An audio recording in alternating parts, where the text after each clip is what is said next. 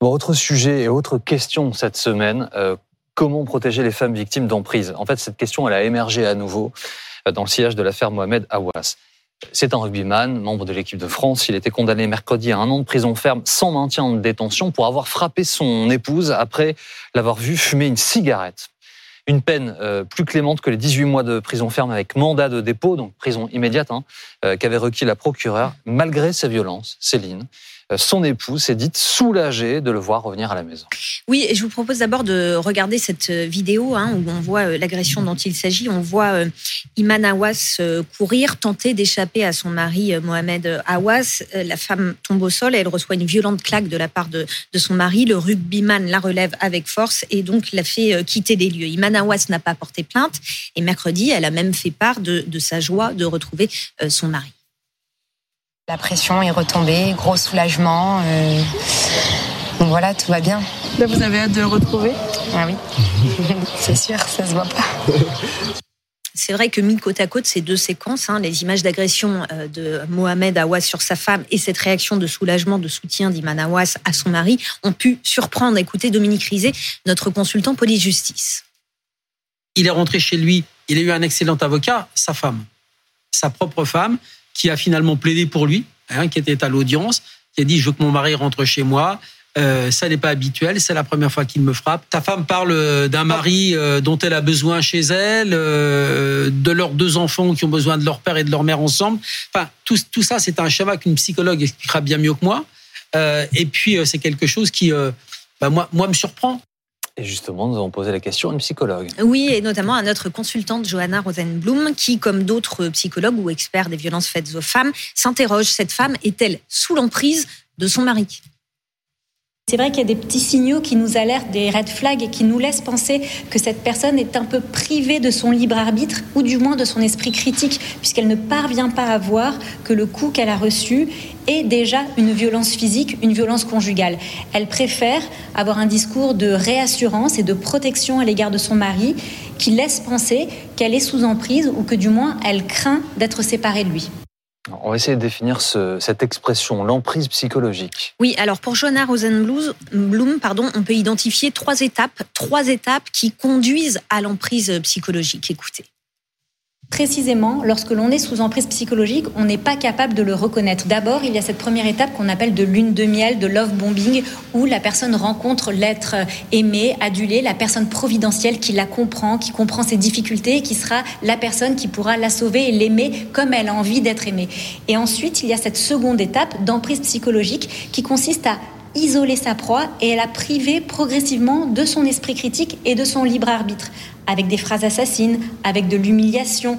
La personne parvient à isoler sa victime afin qu'elle ne puisse penser qu'au travers de ses mots et de ce qu'elle-même pense. Et la troisième étape, c'est l'étape de, descente aux enfers, où là, toutes les violences sont permises parce que précisément, la victime privée de son libre arbitre et de son esprit critique, isolée, affaiblie, par l'emprise et les violences verbales et morales qu'elle a subies, ne parvient plus à voir la violence. Elle ne voit que de l'amour et finit par défendre son mari qu'elle n'imagine pas une seconde pouvoir la manipuler. Cet isolement, cette privation de l'esprit critique, c'est ce qu'a vécu euh, Sophie Lambda, qui a été victime d'emprise, qui a d'ailleurs fait une bande dessinée intitulée Tant pis pour l'amour ou Comment j'ai survécu à un manipulateur. Écoutez son témoignage.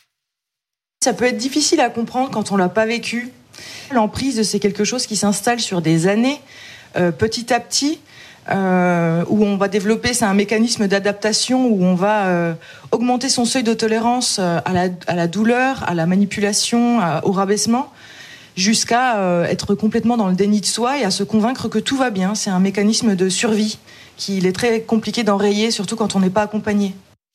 Et il semble très difficile pour la victime euh, de prendre conscience qu'elle est sous emprise. C'est aussi ce que nous explique la présidente de la Fondation des femmes.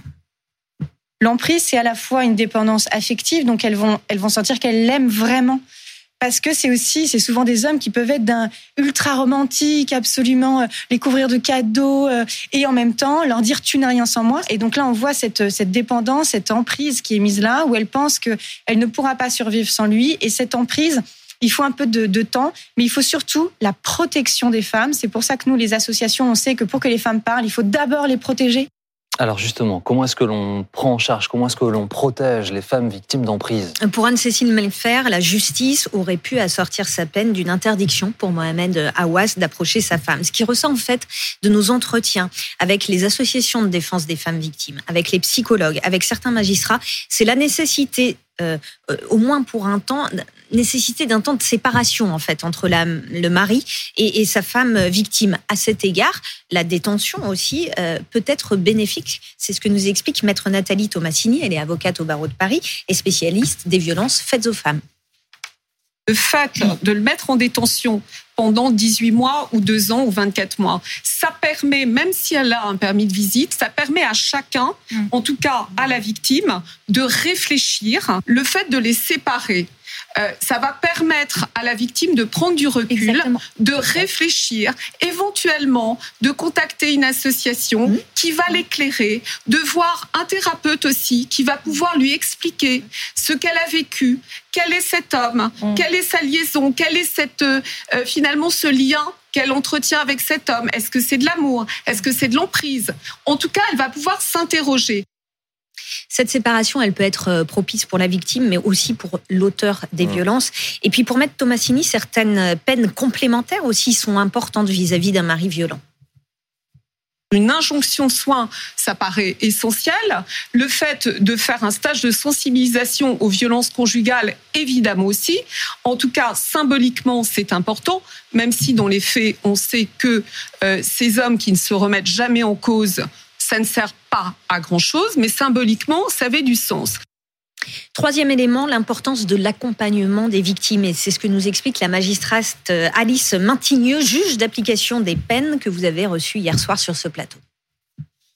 On a aussi des associations d'aide aux victimes. Et dans un dossier comme celui-là, je, mets ma main à couper qu'il y a une évaluation en cours par une association d'aide aux victimes pour qu'elle soit accompagnée par des juristes, par des assistants sociales et par des psychologues qui sont spécialisés dans l'accompagnement des victimes. Ça, c'est des choses qu'il faut mettre en place autour des victimes euh, effectivement, pour s'assurer que leur, que leur positionnement soit éclairé, qu'elles puissent euh, changer d'avis aussi, qu'elles aient des relais pour dire si elles changent d'avis. Si cette victime-là, à un moment donné, finalement chemine différemment et veut dire qu'elle change d'avis, qu'elle puisse, qu'elle sache quels sont ses interlocuteurs, parce que c'est ça, ça va pouvoir évoluer tout au long de l'exécution de la peine. Et puis dans le cas de l'affaire Mohamed Awas, le vase clos familial désormais va être pénétré par des observateurs extérieurs. C'est ce que nous explique Dominique Rizet. Monsieur Awas va devoir maintenant accepter des intrusions régulières dans sa vie, dans sa vie privée, parce que les SPIP, les conseillers, le service pénitentiaire d'insertion et de probation, eh bien, vont le convoquer. Le, son SPIP le convoquera, son conseiller d'insertion le convoquera régulièrement. Euh, le juge des enfants pourra aller dans la famille. Il y a des éducateurs, il y a les services sociaux qui pourront s'inviter dans la famille. Il y a sa femme à laquelle on va poser des questions et qui sera suivie, ce qui veut dire que cet univers clos, c'est la seule bonne nouvelle dans ce dossier, cet mm. univers clos dans lequel vivait le mm-hmm. couple avec les deux enfants, eh bien, va être maintenant pénétré par des observateurs mm. et ça va être plus compliqué pour lui de se tenir mal ou de ne pas se tenir correctement. Il y a déjà 46 féminicides cette année. Alexis, on a eu euh, plus de 120, 122, hein, je crois précisément l'année dernière. Euh, au début du premier quinquennat d'Emmanuel Macron, c'était de la grande cause du quinquennat. Oui, la protection lutte, exactement, la lutte contre les violences sexistes et sexuelles avait été euh, érigée en grande cause du premier quinquennat euh, d'Emmanuel Macron. Cela reste évidemment par définition un sujet euh, de grande vigilance pour le gouvernement depuis le début du deuxième quinquennat. La première ministre Elisabeth Borne a présenté un plan le 8 mars dernier pour compléter un certain nombre de réalisations qui avaient été faites lors du premier lors du premier quinquennat. On sait que par exemple à partir du mois de novembre, il y aura un fichier d'antécédents croisés pour mieux cibler les auteurs de violences, peut-être mieux pouvoir euh, protéger euh, les euh, victimes. Il y a aussi, et ça c'est une annonce importante qui est très cohérente avec ce que tu disais Céline sur la protection des femmes et leur importance, l'importance de pouvoir, pour elles de pouvoir prendre parfois du recul sur leur situation, le développement des maisons des femmes, des structures d'accueil pour ces femmes qui sont victimes. Et puis il y a aussi l'idée des bracelets anti-rapprochement qui doivent être développés. Cette semaine, Aurore Berger, qui est la présidente des députés euh, macronistes à l'Assemblée nationale, a poussé un peu un coup de gueule sur notre antenne en disant que la justice euh, dans cette euh, affaire Awas n'avait pas pris la mesure de la situation. La société, par cette décision de justice, n'est pas à la hauteur de la protection qu'elle doit propos politiques, avec toujours cette vigilance, évidemment, puisque le pouvoir politique est indépendant de la justice, qu'il ne faut pas donner l'impression qu'il y ait une pression. Mais ça dit long aussi de l'état d'esprit d'un certain nombre de personnalités politiques sur cette situation. Le, parquet, lui, a fait son travail. Ah, le parquet a demandé 18 mois de prison avec mandat de dépôt. Il n'a pas fait appel, pardon. Et, et, injonction de soins. Ce qui étonne dans la décision de justice, c'est c'est pas le fait qu'il n'y ait que un an de prison, c'est qu'il n'y ait pas eu de mandat de dépôt, mm. donc pas d'éloignement, mais surtout pas d'injonction de soins. Ça, c'est le juge d'application des peines qui dira si à la peine prononcée, il peut y avoir par ailleurs l'obligation de voir un psychologue, l'obligation de, de faire un stage de sensibilisation à la lutte contre, contre les violences faites aux, femmes. Et vous l'avez dit, le parquet, du coup, n'a pas fait appel.